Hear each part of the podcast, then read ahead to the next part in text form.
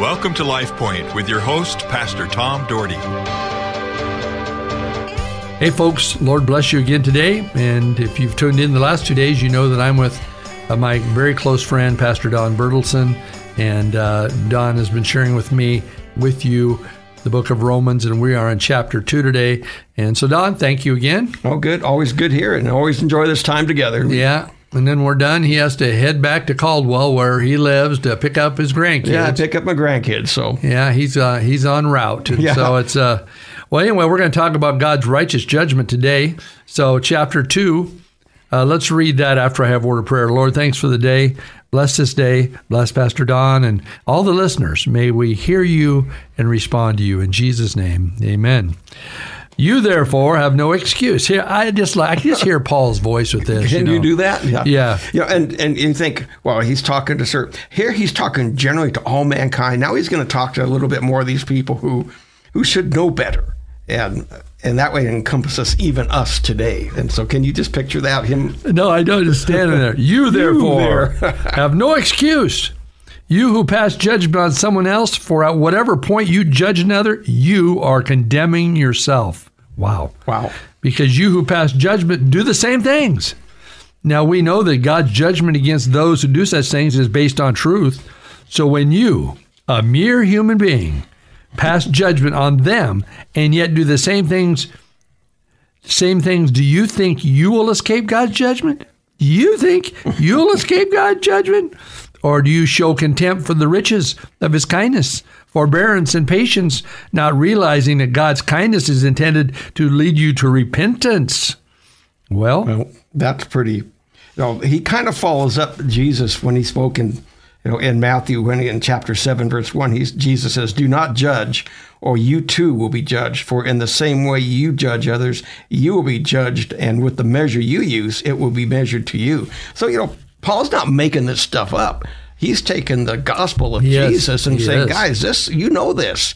And you need to do is, like I said, there's no excuse. And when you judge people, you're judging yourself. Yeah, can you just imagine? He's writing this, but could you imagine him in a in a synagogue or a?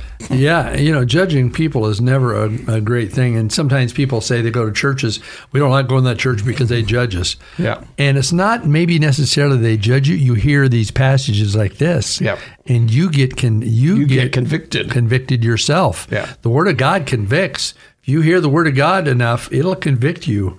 You know, the Word of God alone has the power to convict you. Yeah. You have people, pastors and leaders that try to bring it home and answer your questions, but God's Word alone is great conviction.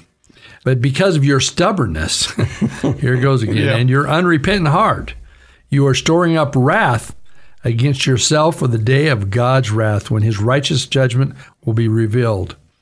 God will repay each person according to what they have done. Now that's a little scary. you know, that's interesting. You know, and he says you store up his wrath. Yeah. You know, it's like like a, I I was sharing in our class here almost that that it's like you're carrying around this little bag. and Everything you do something wrong, there's a little more God's wrath in there, and then he's going to pull that out, and he says, then he'll reveal to you what's in that bag and judge you by that. Wow. That's pretty. That that's pretty scary. So what's in your bag, folks? Yeah. That's the have to question. You've got to you got What to are say, you carrying around? That's right. It's time to give it to God right now. Yeah. No messing around. God will pay each person according to what they have done.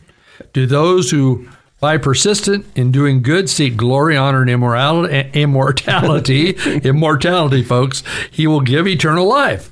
So he's given us a promise of eternal life. And, uh, notice that he says persistent. It's you know it's not something that's going to happen to us. We got to work at it. I mean, in Right. this culture, yeah.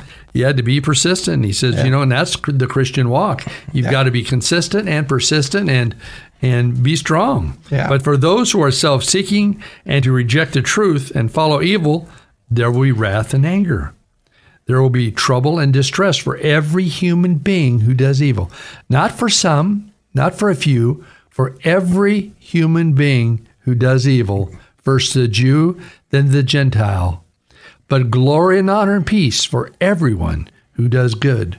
First for the Jew, then for the Gentile, for God does not show favoritism. Boy, isn't that a blessing? It is. And he is anxious to he is anxious to to give us a blessing when we honor him and to put Him first in our lives and not get caught up with the world because it's the world who leads us all down all these paths. Mm-hmm.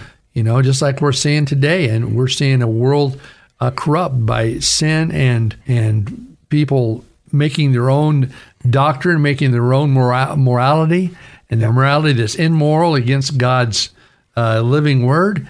It's going to be judged, and people are going to pay the price. Yeah. You know, when that judgment day comes, when you stand before God, He's either going to say, "Well done, my good and faithful servant, Or- enter the kingdom of God," or depart. From me, because I don't know who you are. I don't know who you are. In fact, I never knew you. Yes, you know, and- I and never so knew. you. That's even that's powerful. That is powerful, and it's it's something that we need to think about and not take lightly. You can't take God's word lightly, folks. You need Yeah. to take it very seriously because God isn't a God of favoritism. He's a God that loves all mankind. Those greatest sinner He loves. He died. He went to the cross for all those that have sinned. He was nailed to the cross. He shed His blood, and, uh, and we know that. We all know that. And here you know, he says first to the Jew because they first knew. And it was their responsibility to take that. But if we follow the history in the Old Testament, they sure had a hard time obeying. They did, and you you have a hard time saying it. It reminds me, uh, Don, of back when when uh, Moses led the Israelites out of Egypt, and you know they crossed the Red Sea. They saw these incredible miracles: miracle. the pillar of fire, fire, Yeah. the the Red Sea parting, all those things. But they still had a hard time, and they Yeah. still fought against God, and they still turned their back on and, God. and complained about this and complained Yeah. about that. And they would and he would constantly bring a miracle in front of them. And, would. And then you get to the Ten Commandments, you know, and when they're waiting down in the valley and he's up on the mountain and and uh, they get restless because he hasn't come down. And so what do they do? They fall into sin. and they build a they build a calf. Golden calf. And they go, well, I don't even know how that got there. Yeah. Isn't that how we see? I don't know how that sin got into my life or whatever, but It just happens. because they had too much time on their hands. Maybe that's the way it is maybe it is. in our lives. We get Yeah. too much time on our hands and we do uh, we just go our own way. Well, let's read the last portion of this passage in the last few minutes. Uh, all who sin apart from the law will also perish apart from the law, and all who sin under the law will be judged by the law. For it is not those who hear the law who are righteous in God's sight, but it is those who obey the law who will be declared righteous. You know, that's that's Yeah. the difference. You can hear it, yeah. but you obey it. This is like your parents giving you instructions. Son, I don't want you to do this or or go do this. Do you obey them? Yeah. Or do you disobey them? I remember when I disobeyed my parents, I had a consequence to pay. There was- I remember that. And we day. did, and you know that kind of kept us.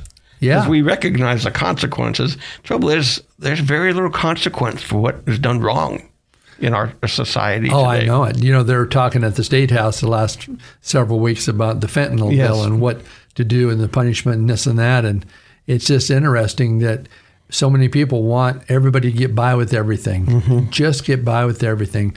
And that's like the border crossing, you know, and people, and they're coming in right and left with these drugs, but yet some people say, oh, that's just fine. They'll fit in. Fit in. They're going to kill America. Yeah. You know, I mean, I'm not going to get political here, but I, I know one thing: if we we're not obedient to God and the things of God, we better watch out. You know, I want to I want to choose things that God would choose. How would God handle this? And I know some people say, well, God would welcome everybody. Well, God welcomes everybody into His kingdom. Sure. But God you certainly use discretion. He says, what is in the Word of God says, you know, do not be yoked with unbelievers. Believers, yeah. You know, uh, avoid the very appearance of evil. Yeah. You know, and sometimes we welcome the appearance of evil and we wonder why we struggle so much in our nation. And then he goes on to say, uh, they show that the requirements of the law are written on their hearts. Their consciences are also bearing witness, and their thoughts sometimes accusing them, and other times even defending them. This will take place on the day when God judges people, secrets, through Jesus Christ, as my gospel declares.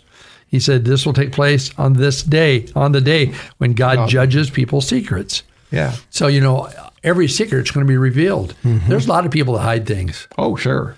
You know, you have people in probably church leadership that hide things, that have a secret sin that nobody sees. They know, Yep. but uh, they have to deal with it, and and they don't. And you know, when you stand before the judgment seat of God, He's going to know that. And he knows it as it's happening. He knows it. He knows it, and He knows you know it. Yeah. That's the thing. You know, if you know what to do, something's right to do, you do it. Yeah. If you know what's wrong, avoid it. I remember my dad quoted that all the time. Son, you need to avoid the very appearance of evil. Mm-hmm. He didn't want us running with certain people because those people, uh, you know, were not of God, and and he worried about our lives being influenced. Sure, sure. know. And of course, you you probably dealt with that more than I did because you're from East LA. Yeah, you know, my, my parent, my mother was born, you know, born and raised in that area. We uh, grew up in a lot of that. The the first time I ever spoke to a youth group was in East LA, and we heard gunshots on the other side Wow. of the thing. So, you know, that's a whole different world. But, um, but you know, when those gang members became Christians, it was almost like Paul. They were so fanatic for God. As much as they invested in the gang, they invested in God. And I just wish we could get the pa- passion back in people today for God. That was kind of like uh, who's that guy in California that baptized all those in the ocean? That was um, um we oh, saw- we it was saw- a movie about. we saw the movie and yeah um, Chuck Smith. Chuck's yeah and yeah and all Yeah. that that took place in the Yeah. Calvary Chapel movement I Yeah. think and and uh, how Yeah, I was there. of- yeah, you went down to, I go to was the baptism. there. I was in the baptism. I, I grew up in that area, and we went down there during that that time. And I don't know if I ever saw Lonnie preach, but I know that I was in the tent. wow. And so, and I saw the beach, and I saw the the baptisms. I didn't get baptized, but I saw it all. Yeah, was you baptized by then? No, uh, no, You still hadn't. Uh, no. 'cause you came to God, God Late- later, Yeah, when I was 28, and basically. then went into ministry. Went into college and and yeah, yep. and here Well, you are now. Here I am Been a now. pastor for a lot of years. Yep. Yep. Actually, I what, 68, 40 years in ministry now. So, Forty years of ministry. Yeah. Well, you're a young-looking sixty-year-old. yeah, well, I, would like to think so. Yeah, yeah. Well, Don, thanks for joining Hey, me it the was last always three fun, days. and- It's been fun, and uh, and we're going to share the Word of God, and I'll have you in next time we get a chance when I'm still in Romans. Who knows? Maybe it'll uh, be next week, and maybe you can join me again. We'll see. Yep. See what happens. But it'd be Always fun to have you always walk with me through this. Yeah. Folks, go out and make a difference. Have a great day. LifePoint is a ministry of the Cloverdale Church of God. If you would like a copy of today's broadcast or would like more information about the church, please call us at 208 362 1700 or write to Cloverdale Church of God, 3755 South Cloverdale Road, Boise, Idaho 83709. You may also visit us at our website, www.cloverdalechurch.org. Thank you for listening and have a blessed day.